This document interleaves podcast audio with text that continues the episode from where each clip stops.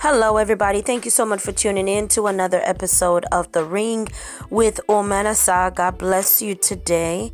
God bless you today. This is a show where I remind you that you are a fighter in the ring of life, and I know that you have already won. Yes, yes, yes. So today is a very, very short time with you because I'm rushing to go to work, which is actually leading to my topic, and my topic is just go. Just go. So the time now is 9:38 p.m. and my bus comes at 10:06. And I worked a 16-hour shift yesterday. And I got back home today and I slept for about 4.5 hours, which is not enough of sleep. I am extremely sleepy. I am extremely tired. I've been having health challenges. My iron is extremely low. I am extremely bloated. I've been feeling sick for months. My legs are swollen. I have edema. I am just tired. I am extremely tired. I have a lot of articles to catch up on, a lot of chapters to write for my book. I'm preparing to start my second semester of school. I have a lot of emails to reply, a lot of text messages.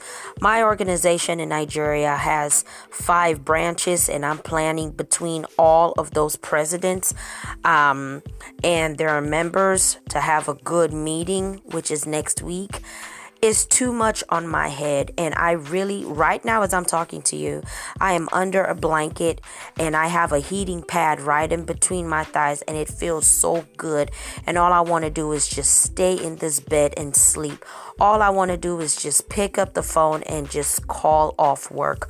All I want to do is justify why I shouldn't go to work today, why I shouldn't go out in the cold, get on a bus, then get on a train, then walk about 15 minutes to my job from the train station, and then work for another 8 hours all night with over 15 to 20 something patients that I will have to take care of tonight.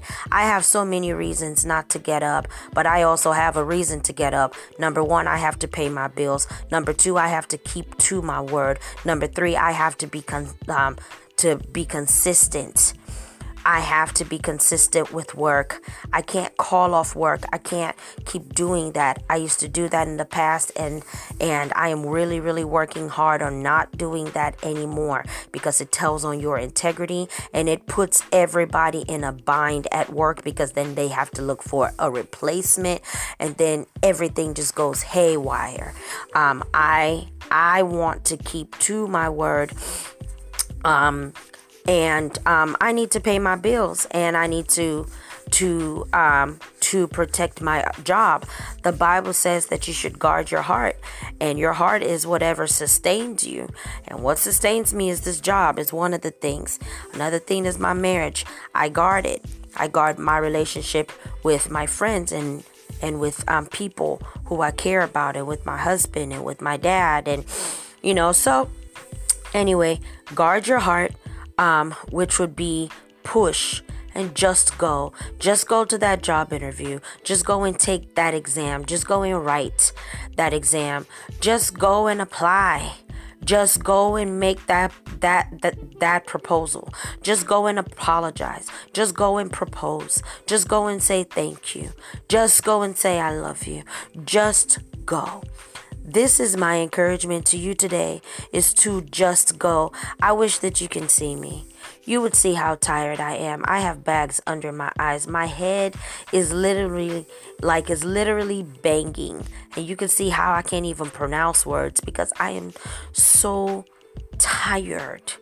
I am so exhausted, but you know what? In order for me to get up, I'm going to have to change what I'm saying. So that's my last point, is that in order for you to go, you have to be positive in your mind and with the words that come out of your mouth.